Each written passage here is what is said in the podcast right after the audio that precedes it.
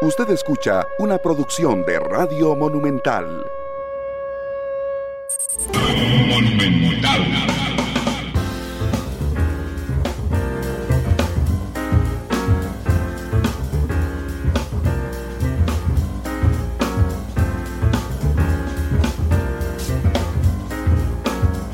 Programa de la semana y por supuesto por siempre estar en sintonía de Monumental. Yo les recuerdo todas las plataformas en las cuales pueden estar con nosotros.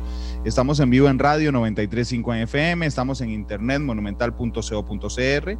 Acabamos de abrir transmisión a través del Facebook Live de Noticias Monumental. También mmm, nos pueden hacer sus comentarios en el Twitter de Monumental, que es Monumental CR, o al mío también lo pueden hacer Randall Rivera V y pueden también escribirnos al WhatsApp 899-35935, 899-35935. Eh, como saben, durante los últimos meses eh, el mundo cambió, la configuración de la economía cambió. Realmente vivimos, digamos, la etapa de mayor incertidumbre en muchísimo tiempo y de eso vamos a hablar hoy. Saludos a Ana Calvo que nos reporta sintonía, a Willan Daniel Barrantes de Desparza, a Lupe Monge que nos saluda eh, también ese excelente programa, no me lo pierdo, gracias Lupe, a Luis Chavarría que nos saluda desde Panamá y gracias Ana también que ahí nos hace el reporte de sintonía. La Universidad Nacional mmm, hizo una valoración de dos cosas, de la situación económica del país eh, una semana antes prácticamente de que empecemos las reuniones con el Fondo Monetario Internacional y también de la situación epidemiológica que hemos eh, tenido. Así es que voy a saludar a mis dos invitados, a don Olman Segura, que es un gusto, don Olman, volverlo a ver, exministro de Trabajo, exdirector de la Universidad Nacional, expresidente de Lina y director de CIMPE, que es el Centro Internacional de Política Económica para el Desarrollo Sostenible de la Universidad Nacional. Don Olman, ¿cómo le va? Bienvenido. Muy bien, muchas gracias, eh, Randall. Un placer estar con, contigo y con el otro invitado que tenemos, con Juan José. Muchas gracias. Gracias y, y, y, muchas gracias. Además, un placer de verdad, don Olman, volverlo a tener por acá. Y a don José Romero, que es epidemiólogo de la Universidad Nacional. Juan José, bienvenido, ¿qué tal? Muchísimas gracias, Randall. Un placer estar con usted y con su audiencia y compartir con, con don Olman de nuevo. No, muchas gracias, eh, Juan José. Ahí te quedaste con te oímos pero no te ahora sí ya te vemos bien. Entonces, este, muchas gracias por estar con, con nosotros. Realmente, don Olman, el, el, los números, digo, son devastadores. Yo, eh, ¿sabe por qué? Porque, digamos, por ejemplo, en la crisis de los 80, uno veía que había algunos factores que venían afectando, ¿verdad? Y que podían desencadenar en lo que finalmente pasó eh, en la crisis de los 80 pero en esta, aunque estábamos en una situación muy complicada económica antes de la pandemia, realmente se habían dado los primeros pasos para recuperarse. Y se nos vino del virus de, de, del COVID, la pandemia, de un solo golpe. Entonces nos agarró en el primer pasito de la recuperación y el golpe ha sido muy fuerte. ¿Cómo lo ven ustedes en estos meses desde el simple, don Alman? Sí, eh, sí, nosotros eh, justamente eh, muy preocupados, lo, vemos, lo vemos con gran preocupación porque, como usted lo describe bien, en, en las diferentes crisis que hemos enfrentado Costa Rica, en los 70s, las crisis de los precios de los petro del petróleo, en los 80s, las crisis aquí interna, más recientemente, la crisis eh, eh, en los Estados Unidos por, por el crédito inmobiliario, eh, de todos han, han, han, sido, digamos, de, de, principalmente de un lado de la economía. En este caso es de los dos lados, porque la, la, el virus afecta la oferta y afecta la demanda de bienes y servicios. Y como usted lo describe también, usted le pone que estábamos dando el primer pasito. Yo, yo diría que sí, pero pero con grandes problemas, ¿verdad? Y con un paso muy raquítico. Recuerde que nosotros teníamos una situación este, bastante eh, apremiante, ¿verdad? No solamente por el problema de la deuda eh, pública, casi en un 60%, 58% del PIB antes del COVID, ¿verdad? Estoy hablando antes del COVID, un déficit fiscal de un 6%, ¿verdad? Eh, 6.2 para ser concretos de, del Producto Interno Bruto, que eso para los amigos o, o, o amigas que, que, que, digamos que lo quieren con un poco más de detalle, decir que el déficit fiscal eh, es un 6.2 del Producto Interno Bruto, y significa que estamos gastando eh, más de lo que nos está ingresando como país. Es como si una persona eh, todos los años, en este caso hablamos de Producto Interno Bruto anual, todos los años gasta más de lo que eh, le ingresa por salarios o por diferentes tipos de ingresos. Entonces se va endeudando y entonces la deuda ha alcanzado antes del COVID un 60%, digamos, de todos los ingresos, como decir, de todos los salarios de todo el año. O sea, entonces es muy alta. Pero ese no es tanto el problema, eh, Randall. El problema es que además estábamos viviendo una pobreza del 21%. Eso significa 336 mil familias viviendo de acuerdo a la regla que tenemos nosotros para medir la pobreza en el INEC con 103 mil colones. Estoy hablando de familias, no de personas. Familias viviendo con 103 mil colones o pobreza extrema, que era un 5.8%, antes de marzo, que eh, eh, acumulaban 93.500 familias que sobrevivían con 48.500 colones al mes.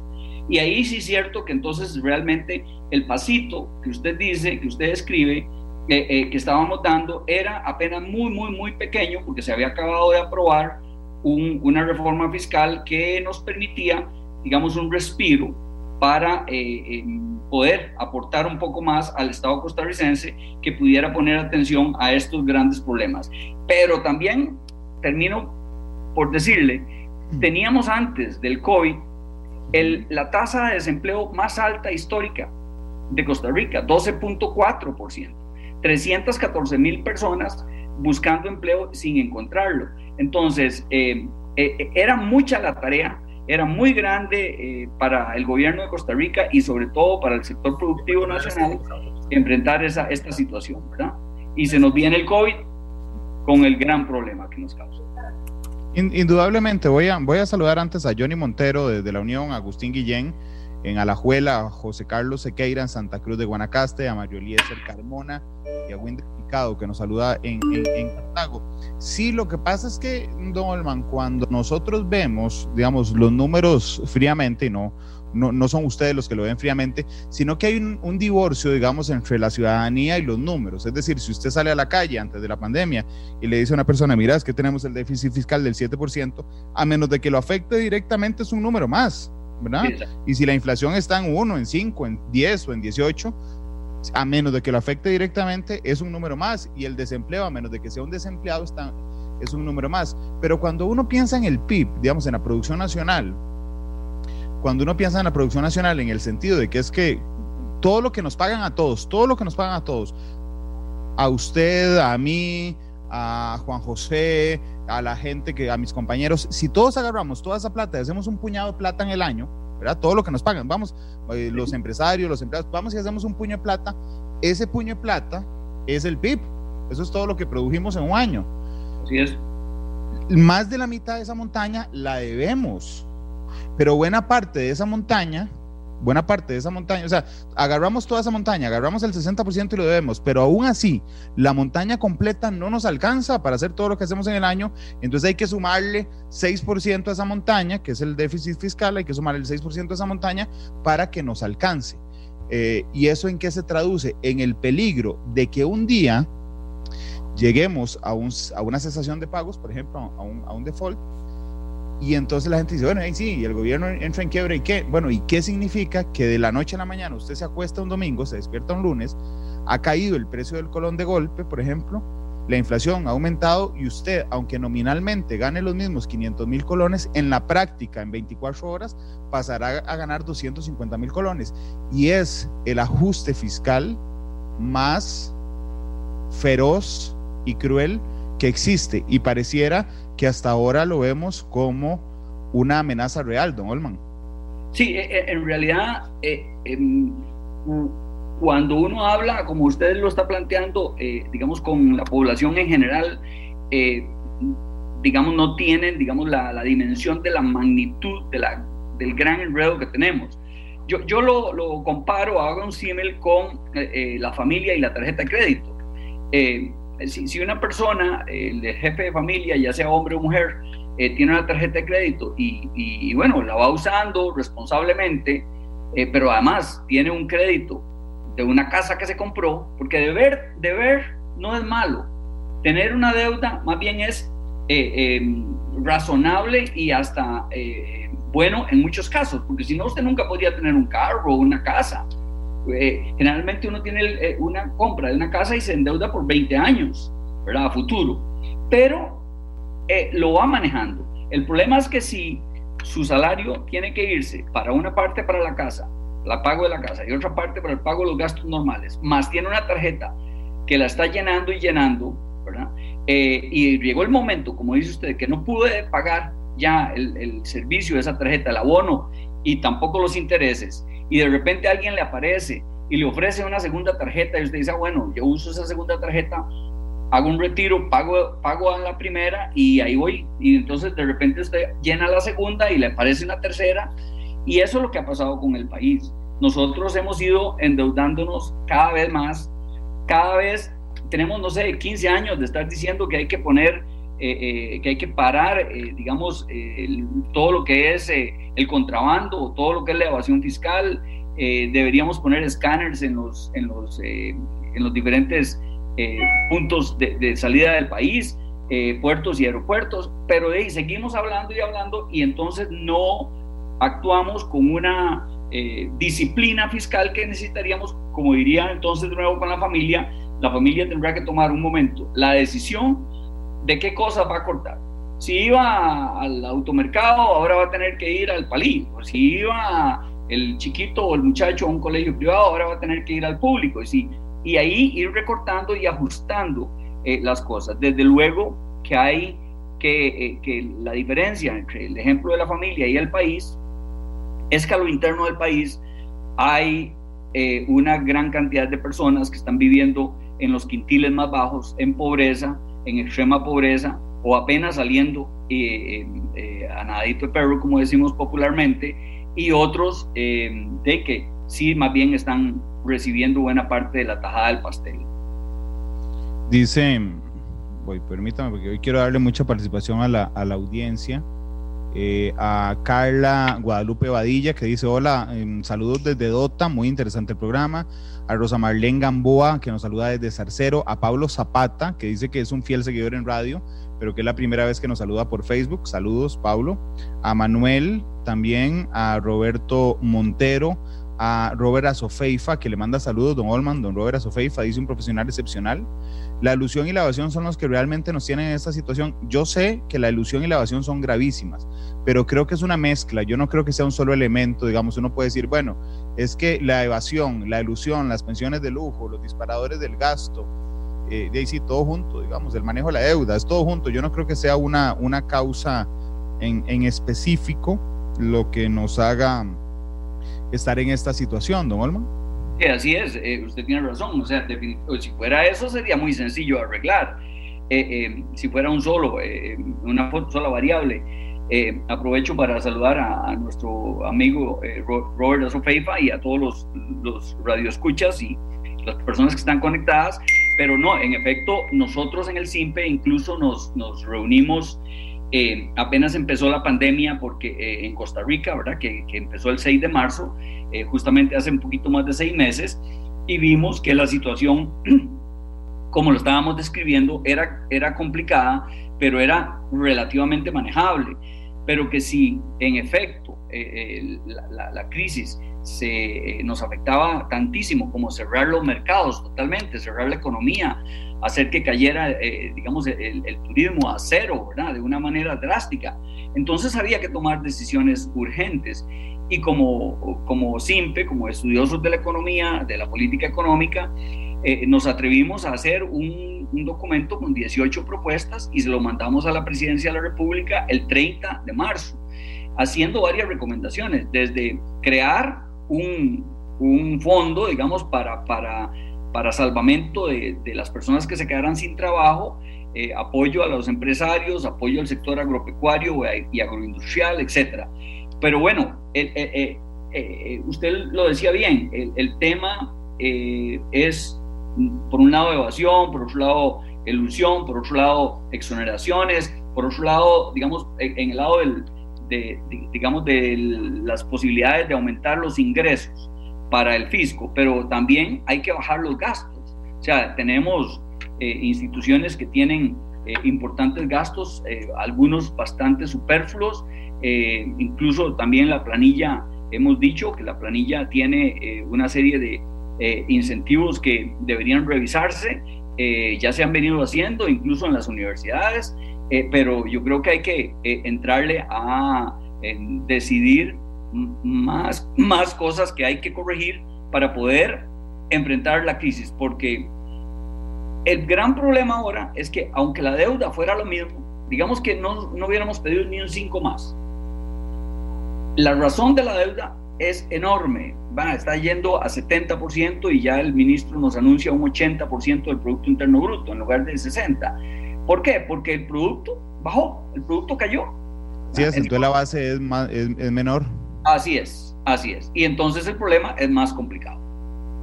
Indudablemente, también quiero saludar a, vamos a ver, a don Luis Humberto Hernández, a Pablo Salas, que pregunta cuál es el tema de hoy, un estudio que hizo la Universidad Nacional desde el punto de vista económico y epidemiológico eh, para ver el cambio, digamos, en el país y los retos en estos meses, a Gustavo Martín, a José Cuca Montoya, que dice saludos a Juan José de parte del grupo Mochilita. Esto me cuenta que es el grupo, ustedes sí son populares.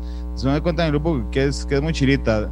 Eh, Cintia Garita también, Sergio Monge, Víctor Fallas, eh, Gerardo Gamboa, José Alfaro, Juan Carlos Retana, Carlos Azofeifa. Muchas gracias, de verdad por estar con, con, nosotros. Juan José, a mí realmente, discúlpame que, que, arranque con esto, pero el tema de los epidemiólogos le, le, me hace gracia, ¿verdad? Porque antes de la pandemia eh, uno le dice a un amigo, mira, vos que sos epidemiólogo, ah, pura vida, eh, Tuanis.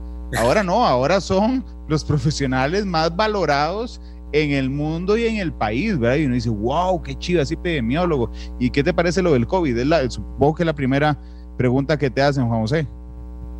Sí, en efecto, eh, nos pusimos de moda eh, por una cuestión que definitivamente no hubiéramos querido que nos pusieran en la palestra. Eh, un evento que afecta a tantas millones de personas, que produce cientos de miles de muertes, en realidad no son, no es la razón que uno quisiera para estar en la palestra o apareciendo en la prensa un día así y otro también. Eh, pero bueno, es, es, es, la realidad y efectivamente, eh, muy probablemente antes del 6 de marzo nadie conocía mi rostro más que mis estudiantes y mis amigos del grupo de los, de los mochilitas, que son compañeros, ex compañeros de la carrera veterinaria. Ah, con eh, pero, pero sí, desafortunadamente se nos vino un evento absolutamente inesperado que se salió de las manos desde el principio eh, con un manejo eh, podría ser bastante discutible en un inicio por parte de, las autoridades sanitarias de China, después tal vez un poco reclamable a la Organización Mundial de la Salud.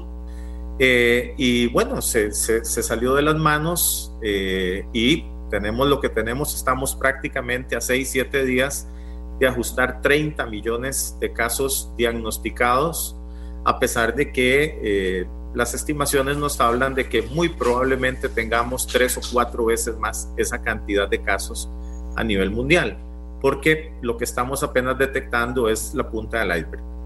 Sí, de hecho, a mí la Organización Mundial de la Salud me genera una dicotomía de, sentimientos, ¿verdad? Por un lado, eh, en favor de la duda, uno dice, bueno, este es un virus que nadie conocía, es decir, era una cosa nueva también para la, la Organización Mundial de la Salud.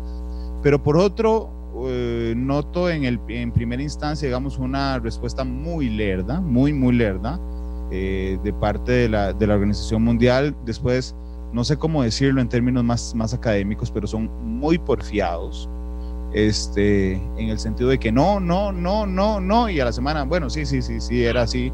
No se transmite por el aire, no, no, no, no, no, no, y entonces, o los, los asintomáticos no contagian, era algo, ah, era una, era una, una una posición de la OMS. No, no, no. Y la semana siguiente, bueno, sí, descubrimos que sí. Eso nos restó, digamos, en el manejo. Pero Juan José, cuando llegó a Costa Rica, ya teníamos avanzado ese proceso. Y realmente yo pensé, lo sigo pensando en algunos elementos, que tuvimos la ventaja de no ser los primeros, por supuesto, como en China, en los que afectó aquí. Entonces ya había algún camino adelantado. ¿Qué te parece? Sí, en efecto, pues vamos a ver, nosotros llegamos prácticamente dos meses y medio después de que ya se tenía algún conocimiento. Incluso para el 11 de enero ya se había depositado en, el banco genético eh, el genoma completo del virus. Entonces, digamos que ya había mucho, ya se había hecho mucho a pesar de que era tan poco tiempo. Eh, y teníamos las experiencias de Asia, las experiencias de Europa, de lo que estaba ocurriendo allá, y eso eh, sí se reflejó de una buena, vamos a ver, de buena manera en lo que fue el manejo sanitario en las primeras etapas de, eh, de la epidemia en Costa Rica. Por eso fue que tuvimos en realidad muy pocos casos durante los primeros, durante los primeros 90 días. Eh, tardamos casi 80 días, cerca de 80 días para ajustar mil personas diagnosticadas eh, con, con, el evento. Eh, y después de ahí, pues ya vino lo que, lo que sucedió en esta segunda mitad, con un incremento exponencial de casos, un julio, que, que, fue una locura, ¿verdad? Eh, tuvimos un mayo-junio más o menos tranquilo, junio ya nos auguraba ciertas cosas, pero julio se nos fue de las manos, eh, básicamente porque encontró cierta población en la cual eh, se daban todas las condiciones para que estallara un evento epidémico en las dimensiones que tenemos ahorita de aproximadamente 1.300 casos diarios eh, que, tenemos de promedio 1.200, 1.250 casos en promedio en esta última semana. Acabo de ver una publicación que nos ubica como el cuarto país en el mundo con más contagios por millón de personas. Entonces, en realidad sí estamos en una situación bastante, bastante seria. Sí, te saluda Gustavo del Valle, dice, saludo doctor Jotas. Eso. Digo que ustedes son tremendamente populares. Juan José, vos, vos digo, la pregunta te parecerá rara y dirás que Randall más loco. ¿A vos te gusta algún videojuego? En realidad, no, en realidad yo me quedé allá por anclado en los años 70 con el Pac-Man y hasta ahí llegué. Bueno, a mí, yo, yo, a mí sí me gustan, así que igual voy a ponerte el ejemplo, nada más quería ver cuánto tenía que explicarlo. E, el, primer juego que yo tuve de, de, de Nintendo se llamaba Zelda, se llama Zelda y entonces es un, es un personaje que se llama Link que tiene que rescatar a una princesa. Era un juego complicadísimo, el primero que yo, que yo eh, tenía. Y tenía una característica. A vos te daban una poción que solo te daban, no me acuerdo cuántas, pero digamos que cuatro en todo el juego, ¿verdad? Y esa poción te recargaba la fuerza o la vida completamente. Pero la poción solo la podías usar cuatro veces. O sea, si vos te las gastabas en la primera partida, de ahí tenías que jugar el resto del juego sin poción.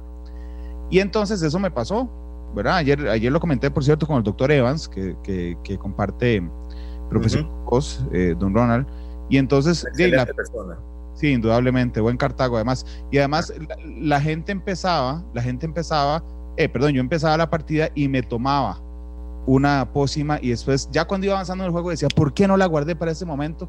Y claro, la diferencia con el videojuego de la vida real es que el videojuego yo lo reseteaba y volvía a arrancar con las lecciones aprendidas, ¿verdad? ¿Qué es la, ¿Cuál es la, metáfora que quiero hacer? Que el, cierre completo, el martillo completo, ¿verdad? Tiene una cantidad limitada de aplicaciones. Vos no lo puedes hacer siempre, porque echas a perder al país inmediatamente. ¿ok? Y entonces hay algunas personas, yo a veces estoy tentado a pensarlo, a veces no, en que pensamos que el primer martillazo de la Semana Santa, cuando teníamos dos, tres, seis casos diarios, fue un desperdicio de una de esas pócimas porque hubiéramos dejado que el país avanzara un poquito más, que no se afectara tanto económicamente para después, ahora sí, digamos, hoy, si no hubiéramos cerrado ese momento, podríamos decir una semana de cierre total y entonces no estaríamos tan afectados. ¿Vos cómo lo ves? estoy diciendo una blasfemia epidemiológica, José? Bueno, eso depende de cómo uno lo quiera ver. Lo que pasa es que eh, cuando estamos enfrente de un evento que es absolutamente nuevo para nosotros, tal vez, eh, eh, y vamos a ver, las escenas que se vivían para aquel momento en Europa eran dramáticas porque la gente moría en los hospitales, eh, hospitales que estaban colapsados, eh, y estábamos con, con, los dilemas éticos, los dilemas bioéticos de a quién le vamos a poner el respirador y a quién no, a quién vamos a tener, atender y a quién no.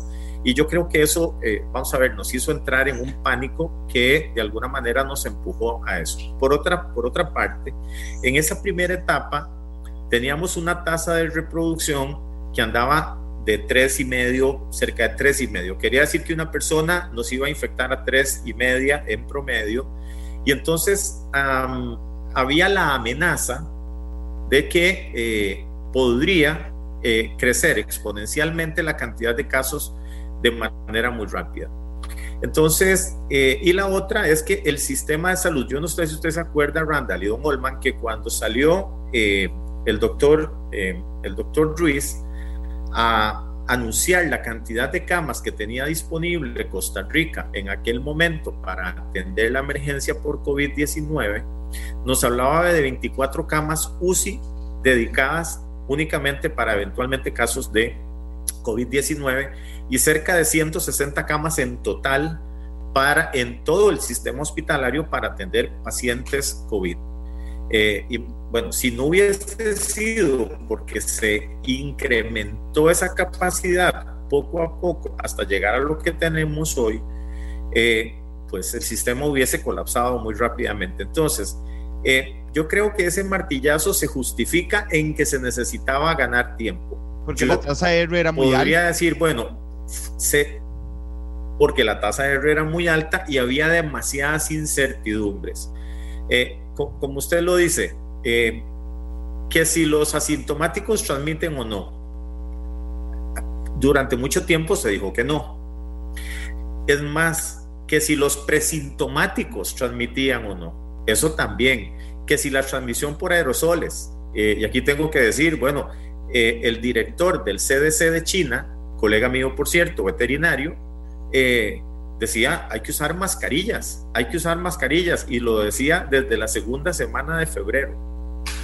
Y resulta que la OMS se resistía a, a aceptarlo hasta que los distintos científicos de todo el mundo se tuvieron, vas a ver, se juntaron y mandaron una enérgica carta a la Organización Mundial de la Salud en abril eh, eh, vamos a ver, entre abril y mayo, más no recuerdo exactamente, diciendo por favor vean ya la evidencia es mucha, esto se transmite por aerosoles, se hace necesario el uso de las mascarillas. Ahora, eh, ¿cuándo se hace en Costa Rica? ¿Perdón? No, no, no, adelante, pero me gustaría decir algo. Sí, ¿cuándo se hace en Costa Rica? Adelante, Olman. No, me gustaría decir algo eh, terciar para que, para que mm, eh, coincidas o, me corrijas.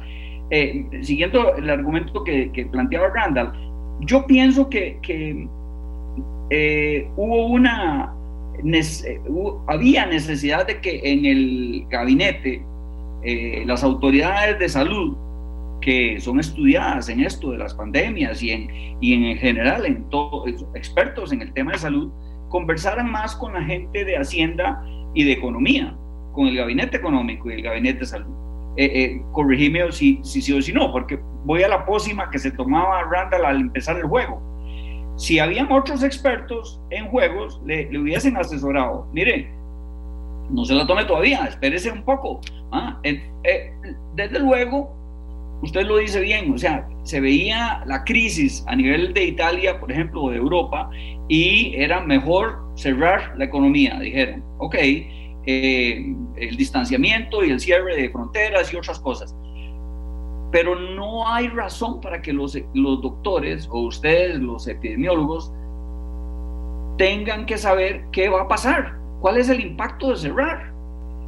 O sea, estoy casi seguro que cuando dicen, bueno, cerremos la frontera, eh, jamás imaginaron que de 3 millones de turistas que entran a Costa Rica, que entraron en el 2019, el cierre iba a caer a cero y que se iba a causar un efecto dominó en todas las diferentes empresas que sirven al sector turismo. Entonces, ahí yo quisiera preguntarte si no coincides conmigo en que debería haber habido más diálogo para poder decir, ah, la pucha, sí, mejor no te tomes la pócima todavía, esperemos un toque más.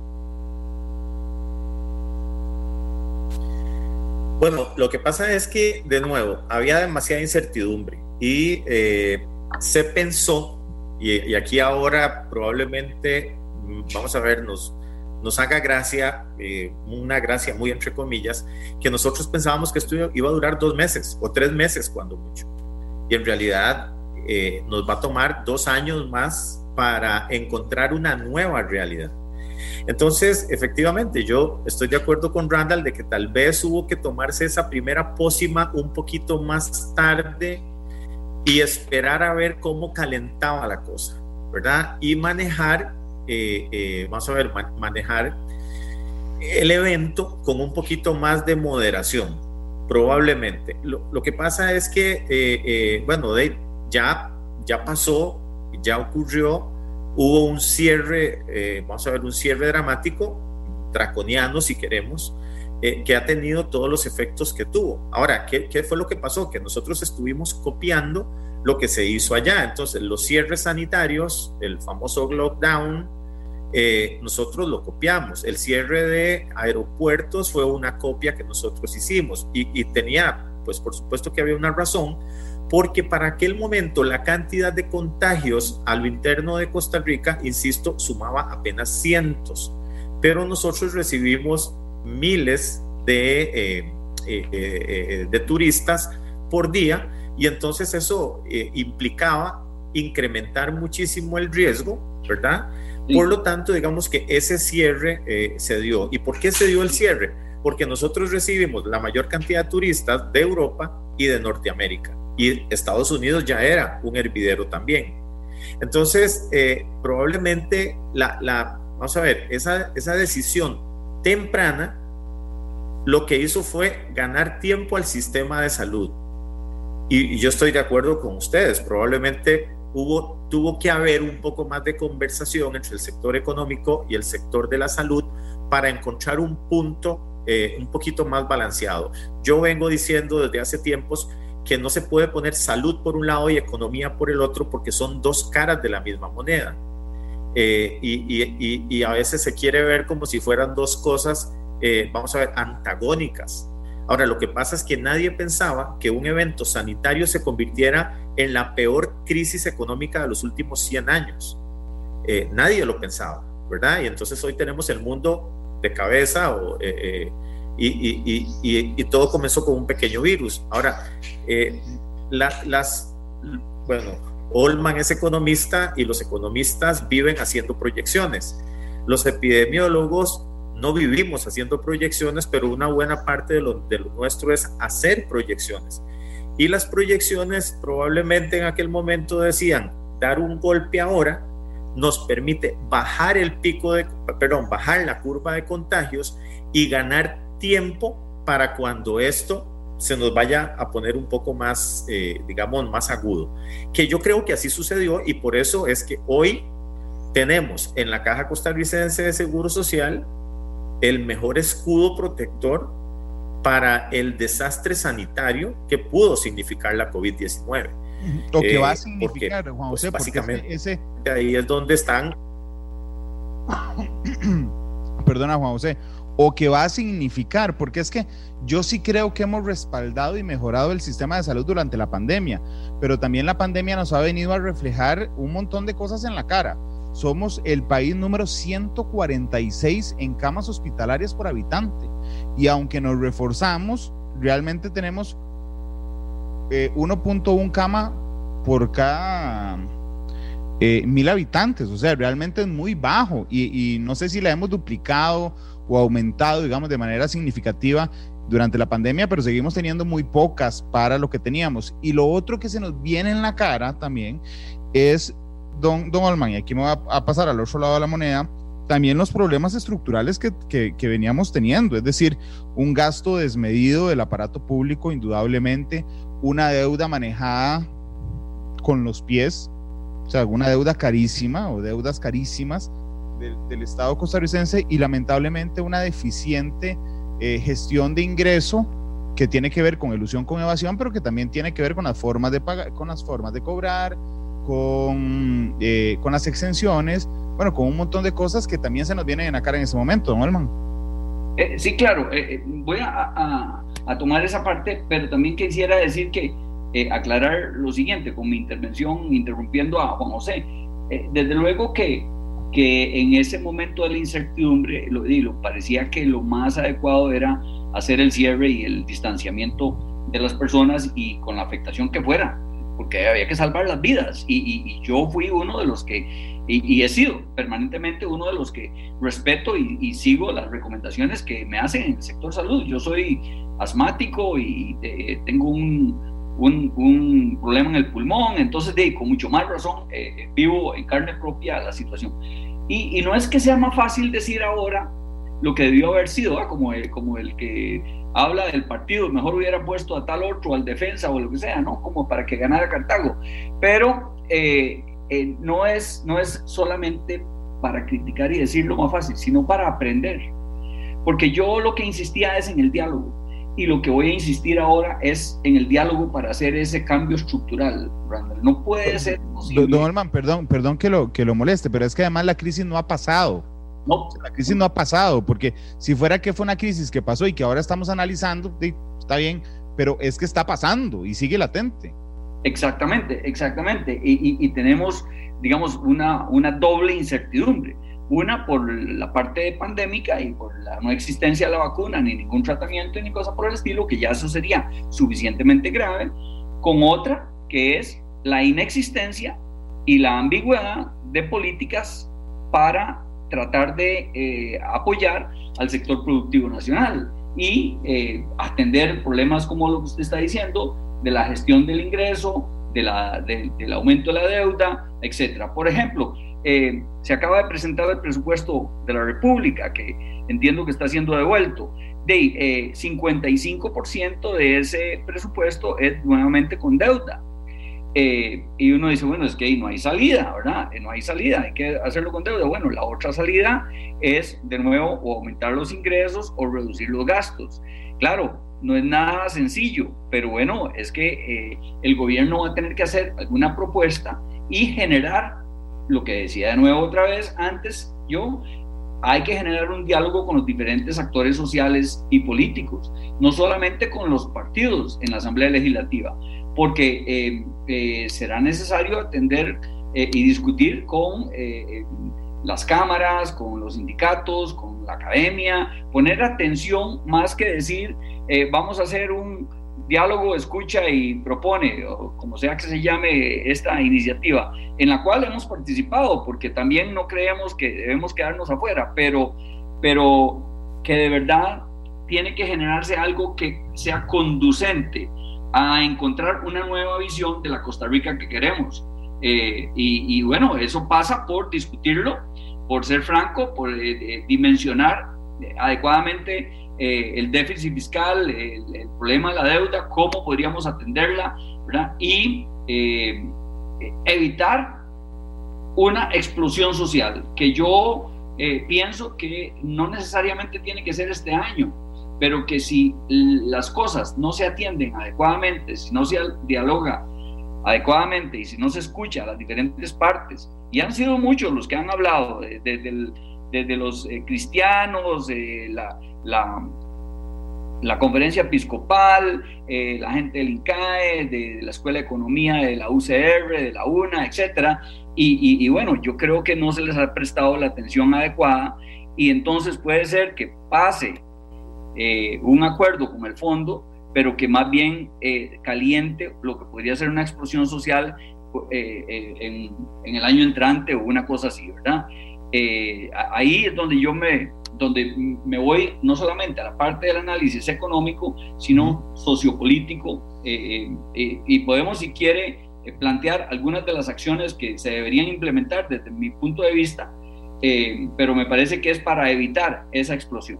Bueno, no, por favor, don Olman, porque es que, vamos a ver, el, camino es complejo. Arrancamos la negociación con el Fondo Monetario Internacional eh, y uno podría decir de arranque, bueno, no sabemos qué se va a plantear. No, pero tenemos algunas pistas de lo que se va a plantear. Y una de ellas, eh, yo lo conversaba un día de estos, es la carta que el, en abril le mandó el ministro de Hacienda, en ese entonces Rodrigo Chávez, y el presidente del Banco Central, Rodrigo Cubero, a la presidenta de, del Fondo Monetario Internacional. Y entonces le dijo, a grandes rasgos, cuál, e, cuál era la ruta que iba a seguir Costa Rica, pero no medidas específicas. Y la ruta era eh, de bajar el déficit primario, que es la diferencia, digamos, de los ingresos y los gastos sin contar los intereses de la deuda, ¿verdad?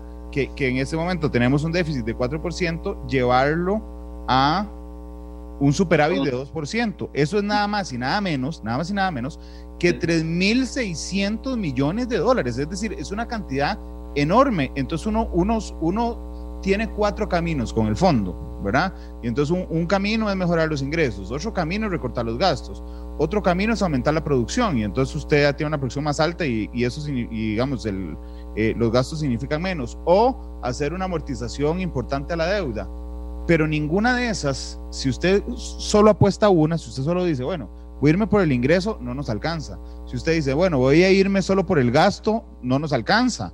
Si nos vamos solo por el PIB, no nos va a alcanzar. Y si nos vamos por la. Es decir, vamos a hacer una mezcla donde necesariamente, don Olman, y aquí me interesa mucho lo que usted tenga que decirme, donde necesariamente todos vamos a salir golpeados. Todos vamos a salir golpeados y habrá que entender que preferimos un golpe en el camino a no estar más en el camino, don Olman.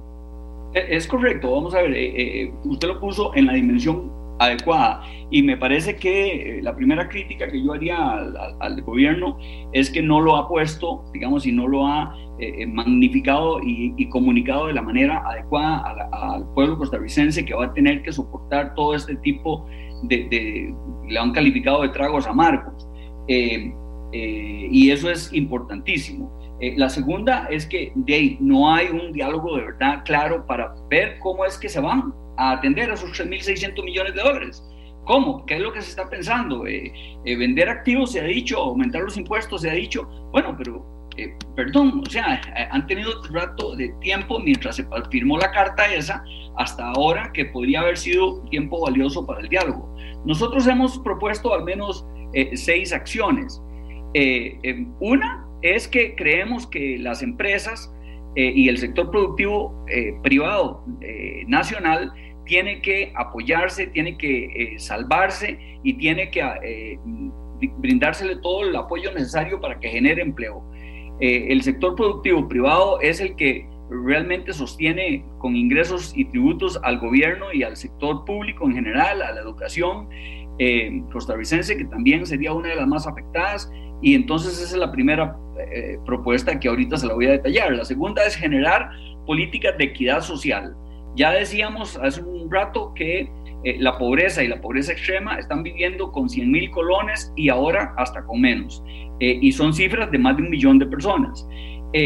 pero vea que esas dos cosas, esas dos propuestas son eh, requieren recursos. Y por eso planteamos que para poder aumentar los recursos hay que, primero, reducir el gasto público, segundo, generar una serie de mecanismos para la generación de nuevos recursos, tercero, ampliar la base tributaria eh, y por último, fortalecer la auditoría y la trazabilidad de, los impuestos. Voy a, esto de reducción, del gasto público, que es uno de los que más duele. Eh, a, nosotros nos parece y a mí me parece que hay que buscar cómo hacer para imponer definitivamente todas las compras públicas que se realicen en, el sistema SICOP.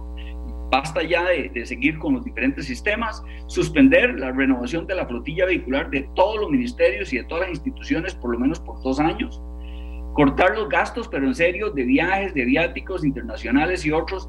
Y ahora se ha introducido todo este tema de, las conferencias eh, eh, vía web y webinarios y otras cosas, hasta la medida de lo posible, seguir, continuar haciendo esto, aunque eh, tengamos la vacuna por un tiempo, no realizar aumentos de salarios en dos años en el sector público, no acreditar eh, eh, tampoco eh, las anualidades por dos años en el sector público y, además no reemplazar las plazas por renuncias, pensión o fallecimiento, excepto áreas totalmente necesarias como educación y seguridad. También en mecanismos para generar recursos, creemos que es posible emitir títulos de deuda pública para crear un fondo de salvamento de las empresas a unos 10 años plazo unos 1.500 millones de dólares para prestar y capitalizar a las empresas que están sin recursos eh, y que necesitan ser salvadas, con la condición de que contraten de nuevo a los funcionarios que habían despedido o que les habían suspendido eh, su relación laboral. apoyar, yo soy de la idea de que hay que apoyar la negociación con el Fondo Monetario Internacional, pero sobre la base realista de las necesidades de Costa Rica, los plazos de desembolso, las condiciones razonables y, hacer una negociación digna, no vender los activos como una gallina flaca eh, eh, en un mal momento, eh, sino que comprometernos con otros, em, con otras, digamos, asistencias o actividades para poder reducir la deuda.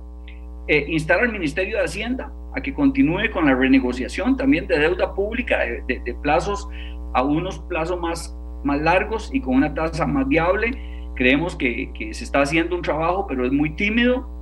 Y eh, incluso, digamos, eh, anunciar el cierre del bono proteger eh, en algún momento con claridad y fortalecer, mientras tanto, el bono proteger con fondos del diferencial cambiario. Eh, ustedes saben que los dólares se compran y se venden a diferentes precios. Hay un diferencial cambiario que se lo deja el banco comercial que lo transa. Eh, hay un 25% de esa diferencial que va al Banco Central.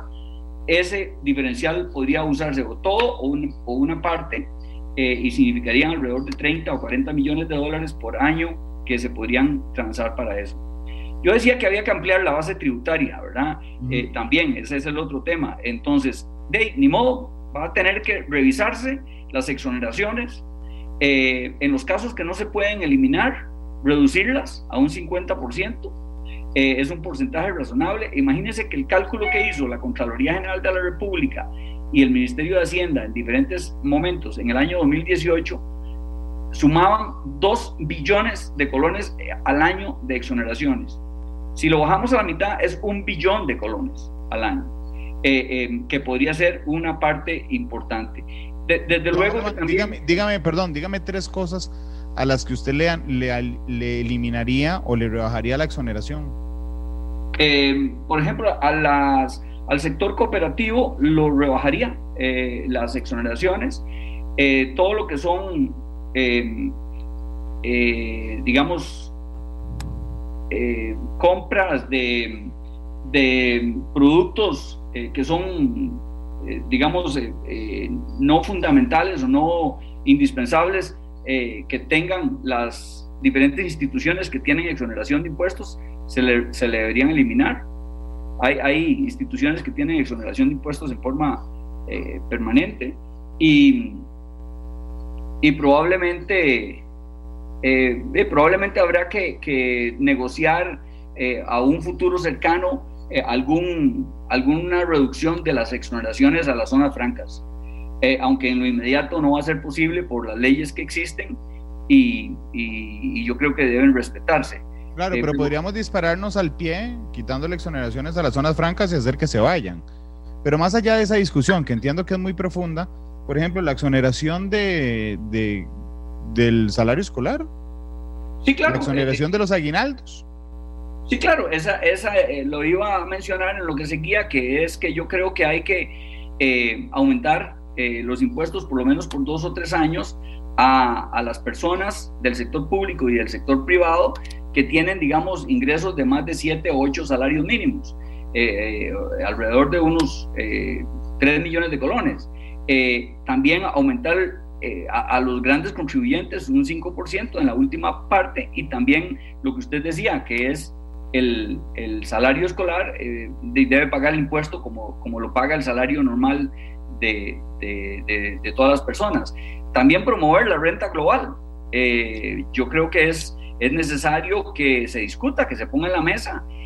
Igualmente bajar las tasas de, de pago patronales de la caja del seguro, pero buscando incentivar que más personas se formalicen para que más que compensen, por un lado va a haber una reducción de, de la tasa patronal, pero por otro lado va a haber más personas formalizando eh, eh, sus cuotas en la caja.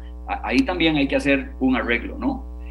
Y, bueno, usted, usted mencionaba hace un rato lo que es la, el tema de la ilusión y la evasión. Vea, eh, ahora se aprobó una, una compra de equipo para, para y software y, hardware para darle trazabilidad al sistema impositivo. Pero en Costa Rica tenemos más de 100 impuestos. Randall, usted decía, aquí hay problemas estructurales. No puede ser posible 100 impuestos sin contar todos los impuestos de la municipalidad de esa parte. ¿ah? Eh, y países como Canadá, Noruega, Dinamarca tienen 10 impuestos. Entonces, imagínense lo que es hacer la trazabilidad de 100 impuestos, cuando realmente eh, habrán 10 que son los que realmente eh, contribuyen al fisco y, deberían tenerse. Entonces hay que hacer una reestructuración del, del, sistema impositivo en Costa Rica para poder realmente hacerlo más progresivo eh, que paguen los ricos como tienen que pagar o los que tenemos más ingreso y no eh, parejo a todo el mundo. Probablemente se va a hablar de, de venta de activos. Yo quisiera decir que eh, ya adelanté que hay que pensar bien y evaluar bien lo que significa eso, porque realmente no van a contribuir en gran medida a, a la deuda. Eh, Fanal, no sé en cuánto se podrá vender, pero es muy poco. Se podría más bien pensar en una reestructuración y hacer una concesión en vez de hacer una, una venta de ese activo. Eh, incluso alguna alianza con el mismo Laica eh, o, alguna cosa así, de tal manera que genere ingresos para el país. y en algún caso que se quiera hacer alguna venta de algo, hay que hacer un análisis costo-beneficio y una valoración bien seria para ver si realmente impacta, porque como usted ya lo dijo, la deuda es gigante, ¿verdad? Eh, estamos hablando de 3 mil millones de dólares todos los años, digamos, en los próximos 10 años hay que pagar 3 mil millones de dólares cada año, ¿verdad? Yo tengo aquí los datos que se los puedo dar desde 2021, 2022, 2023, etcétera, ninguno baja de 3 mil millones. Eh, y de ahí, un activo como cualquiera de estos que nosotros podemos pensar, no llega ni a ni al abono de un año.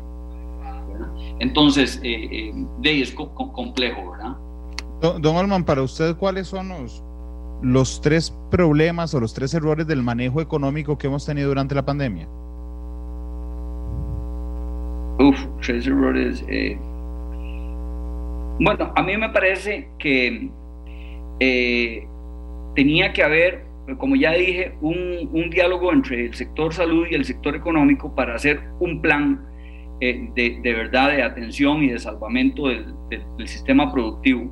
Y yo creo que todavía estamos a tiempo para hacer ese plan, pero tiene que, eh, digamos, ser un, algo que nos, que nos permita tener, o sea, eliminar tantísima incertidumbre sobre el tema de las políticas.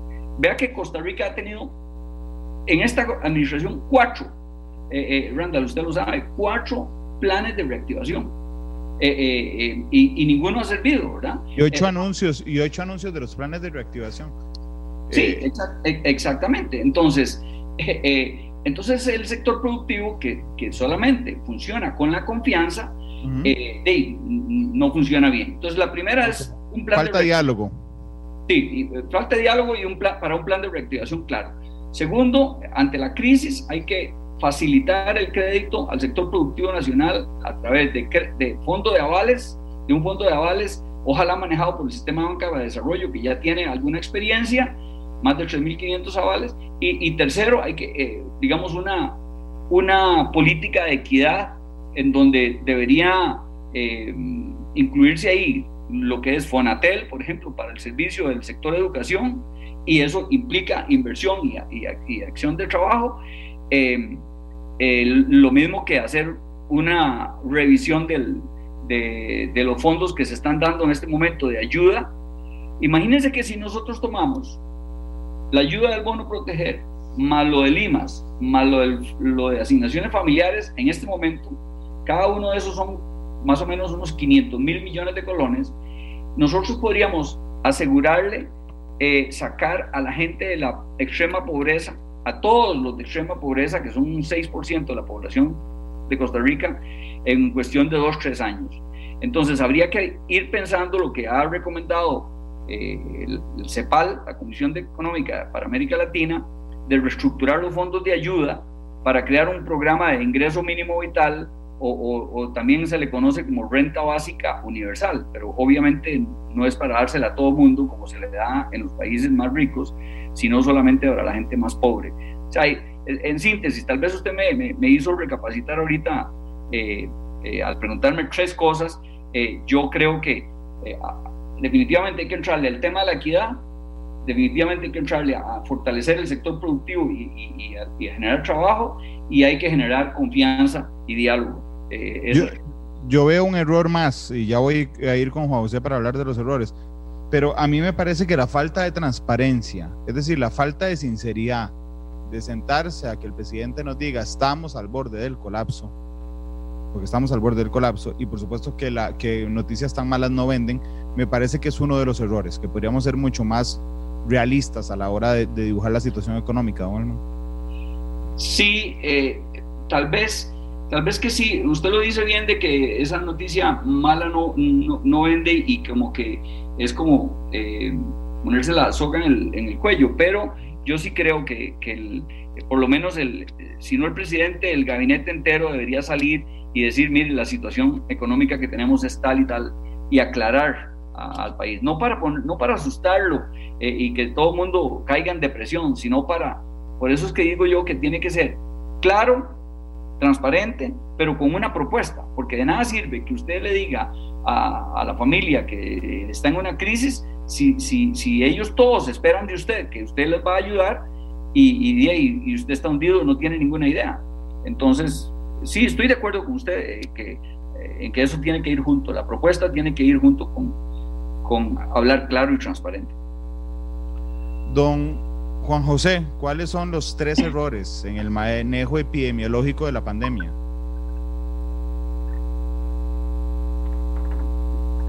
Eh, bueno, a mí usualmente no me gusta mucho hablar de los errores eh, y me gusta más hablar de las cosas que, se han hecho, que se han hecho bien. Pero podríamos decir que, eh, digamos, tal vez errores pueden ser llegadas tardías, ¿verdad?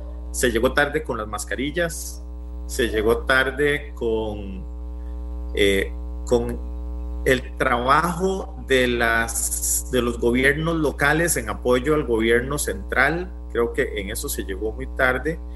Eh, ha habido serias deficiencias eh, en los sistemas de información que permitan el rastreo, o sea, la, la, la, la, trazabilidad de los casos y eh, este que, se, que tanto se menciona es el de eh, la cantidad de personas testeadas eh, para poder identificar, porque el, el, secreto en el manejo de la epidemia es identificar los casos, emitirle las órdenes sanitarias respectivas para limitar su movilidad, es estudiar sus contactos identificar los que fueran posibles para también limitar su movilidad, porque al fin y al cabo lo que necesitamos es que el virus no se mueva y el virus se mueve con las personas. Entonces, si testeamos y si tenemos un sistema de información confiable que nos permita la rastreabilidad, eh, podemos manejar mucho. Entonces, eh, digamos que por ahí son, son las cosas más importantes, pero yo también, eh, y, aquí haría la, la, una cuarta acotación, y es que eh, me parece que el, el, mensaje, digamos que se ha repartido parejo eh, y hay sectores que necesitan un mensaje y otros sectores que necesitan otro mensaje. Eh, vamos a ver, yo creo que hoy día todo el mundo recita cuáles son las, los, los protocolos y las medidas y una cosa y todo lo que tenemos que hacer sin embargo, eh, una cosa es que uno, vas a ver, una cosa es que uno se aprenda el mensaje y otra cosa es que uno capte el mensaje, porque cuando uno lo capta realmente lo aplica. Eh, y entonces eh, pienso que eventualmente por ahí, por ahí podían dar las cosas. antes de, perdón, perdón, antes de, parar hace un rato, yo tenía que decir... nada más te iba a enseñar, ve, la casualidad, estos que están aquí arriba son los cuatro errores en salud que yo había apuntado. Pegamos en los mismos. Mascarillas, pruebas rápidas, municipalidades, transparencia y comunicación. Ahí están los cuatro. Coincidieron. Sí, eh, eh, bueno, con, respecto bueno, usted, usted hace un rato decía que tal vez el gobierno eh, no encontraba una palabra para decir que son cabezones, creo que fue lo que dijo. Eh, vamos a ver, para uno es complicado porque eh, yo entiendo que hay un, vamos a ver, hay un grupo de personas que están intentando pensar lo mejor para el país y hay asesores de la Organización Mundial de la Salud y de la OPS y de la CDC y de, los CDC. Entonces, hay un montón de gente que está intentando hacer cosas. Eh, eh, vamos a ver, yo no estoy absolutamente seguro de que, que el sector salud no haya conversado con el sector económico. Por, por, supuesto que tuvieron que haberlo hecho. Ahora, los resultados de esa, de esa conversación es en los que nosotros podríamos estar en acuerdo o en desacuerdo, ¿verdad? Y cómo se han venido sosteniendo a, a, lo largo del tiempo. Insisto, yo, yo no creo en la dicotomía economía-salud, porque en realidad son parte de la misma cosa.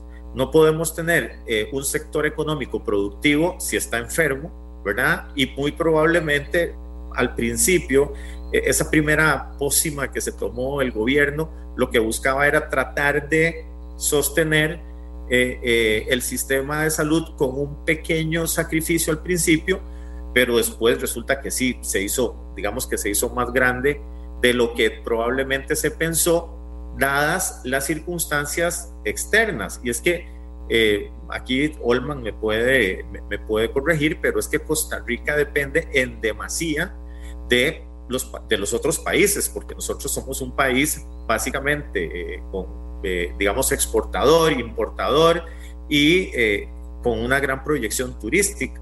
Entonces, lo que esté pasando afuera nos afecta, nos afecta muchísimo.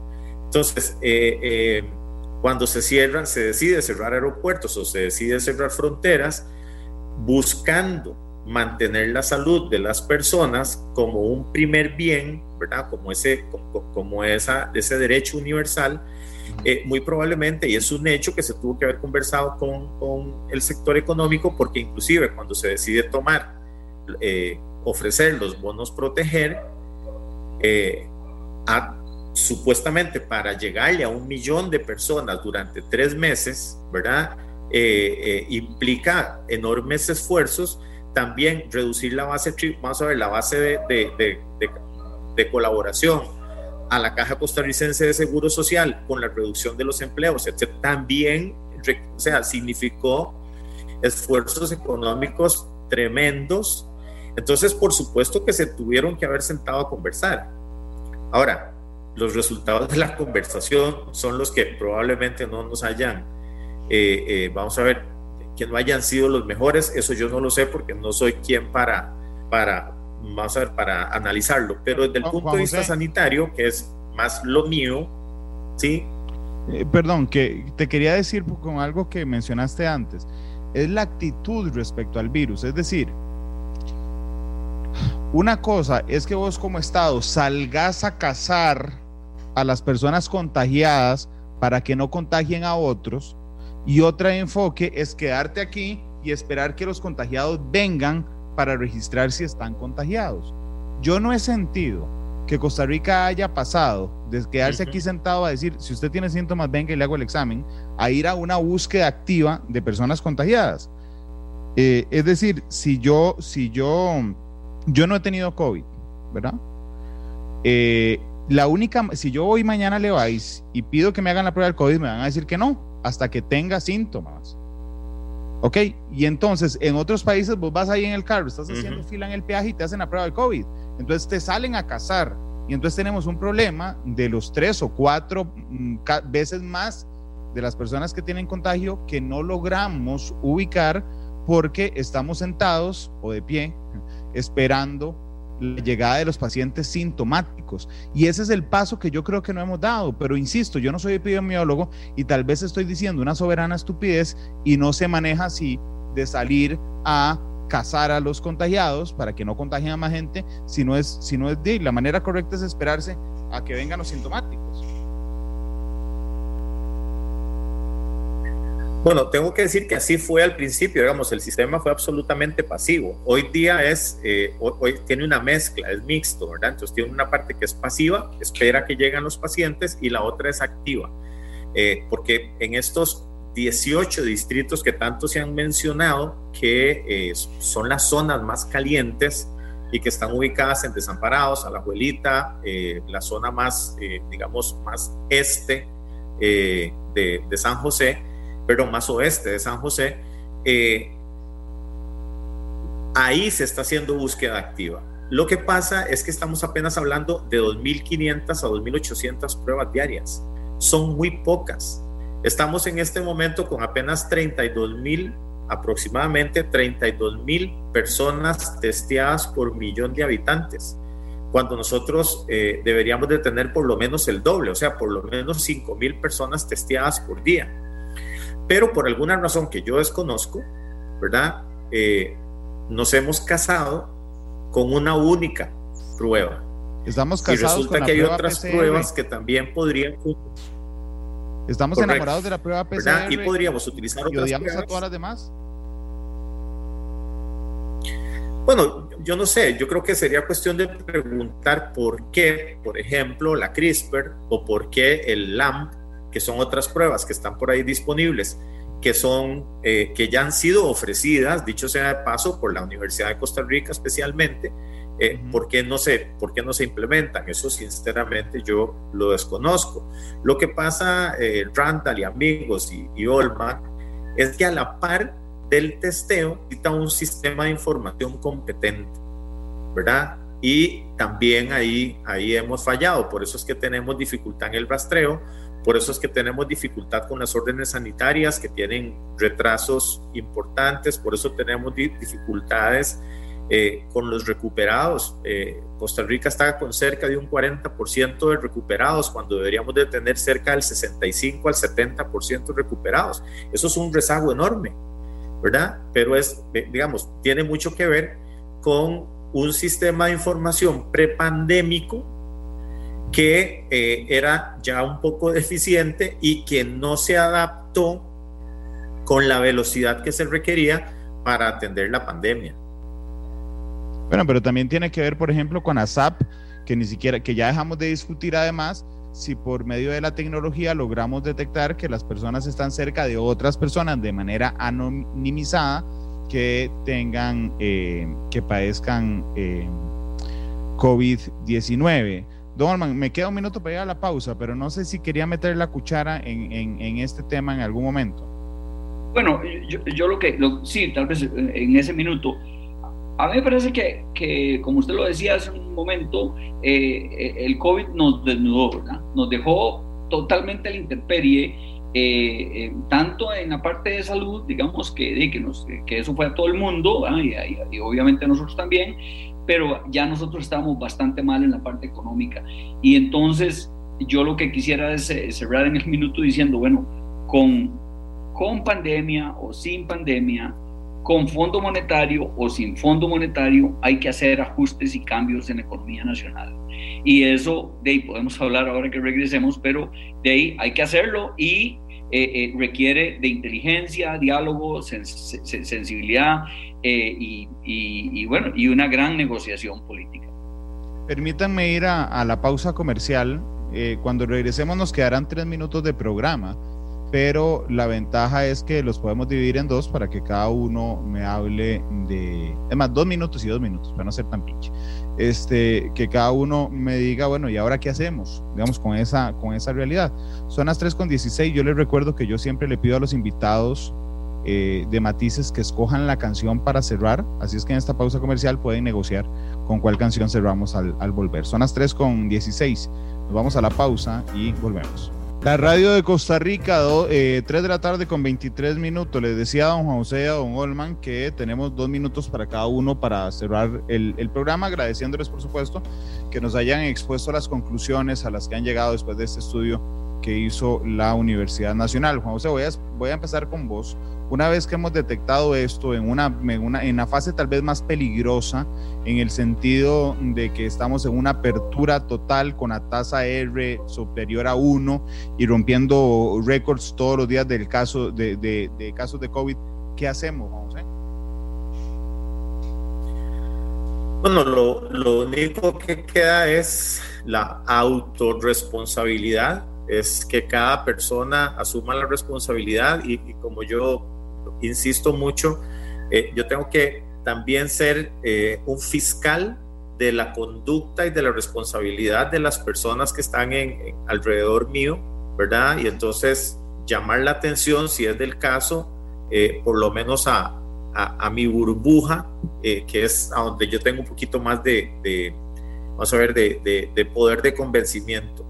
Definitivamente el sistema de salud eh, está al borde, eh, está haciendo todo lo que puede, pero corresponderá a nosotros eh, como ciudadanos tomar la parte que nos, toca de responsabilidad y apoyar al sector productivo, pero haciéndolo muy responsablemente. Entonces, está bueno que consumamos, está bueno que, vayamos a las pulperías, a los supermercados, a los restaurantes, que salgamos a darnos un paseíto de fin de semana, pero con mucha responsabilidad, porque tenemos que activar la economía, para eso es que se está abriendo, pero hacerlo con mucha, mucha, mucha responsabilidad.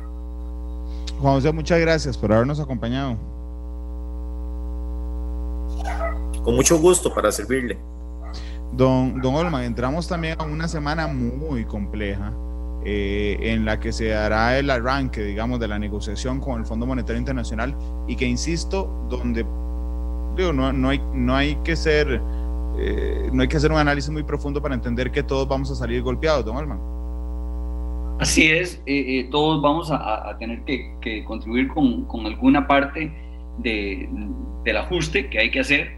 el, el, gobierno debe ser muy inteligente y muy claro y muy transparente en las propuestas que haga, eh, principalmente porque, como les decía antes, tiene que considerar eh, lo que es eh, la equidad social, que no se golpee más a, los grupos más de menores ingresos y, y, que entienda que para volver a, la, a una deuda de un 50% del Producto Interno Bruto, digamos, eh, del, del, monto en que estamos ahora, un 70 o el que vamos a estar luego, hay que tomar la, el tiempo y la pausa, eso va a ser por lo menos unos 8 o 10 años, no puede negociar cosas absurdas de, de, de, corto, de plazos más cortos.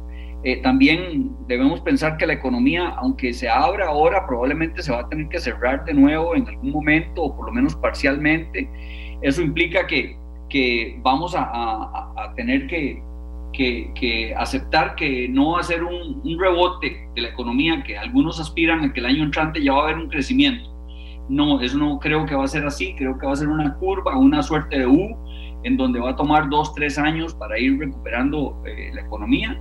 Eh, debe tenerse en cuenta también, eh, Randa, que no solo las cosas para lo inmediato, sino para el mediano plazo. Por ejemplo, el tema de la educación, eh, tenemos que tenerlo claro, que si no invertimos en educación, eh, sobre todo en primaria y secundaria, eh, con, con el, Internet, vamos a, a, tener otra década perdida en el sector educación. Así es que con FMI o sin él hay que hacer los ajustes. Y termino diciendo que ojalá que el gobierno también esté pensando en una opción B. Porque ¿qué pasa si no obtenemos los 38 votos en la Asamblea. Yo espero que, que, las personas me escuchen y que voten por ese, ese ajuste, esos 38 votos, pero no va a depender solo de, de la buena voluntad, sino de la buena negociación. Pero igualmente el gobierno debería estar pensando en un plan B para ver qué hacer. Gracias. Don Olman, muchas gracias eh, por habernos acompañado, José, muchas gracias. ¿La canción fue una negociación o alguno la escogió? Bueno, eh, eh, fue negociada de alguna manera, la escogió Juan José, pero yo acepté. Me parece bonita eh, y, un buen recuerdo para nuestro poeta de, siempre. Jorge de Bravo, que escribió un hermosísimo poema que se llama Hombre y que canta mm, Mal País. Así es que, Juan José, don Olma, muchas gracias. Feliz tarde. Gracias a ustedes, muy gentil. Don Glenn Montero, usted me avisa. Gracias, Juan José. Eh, Glenn, usted me avisa cuando tenemos lista la. Ahí está. Hasta luego, feliz tarde. Bueno, gracias. Este programa fue una producción de Radio Monumental.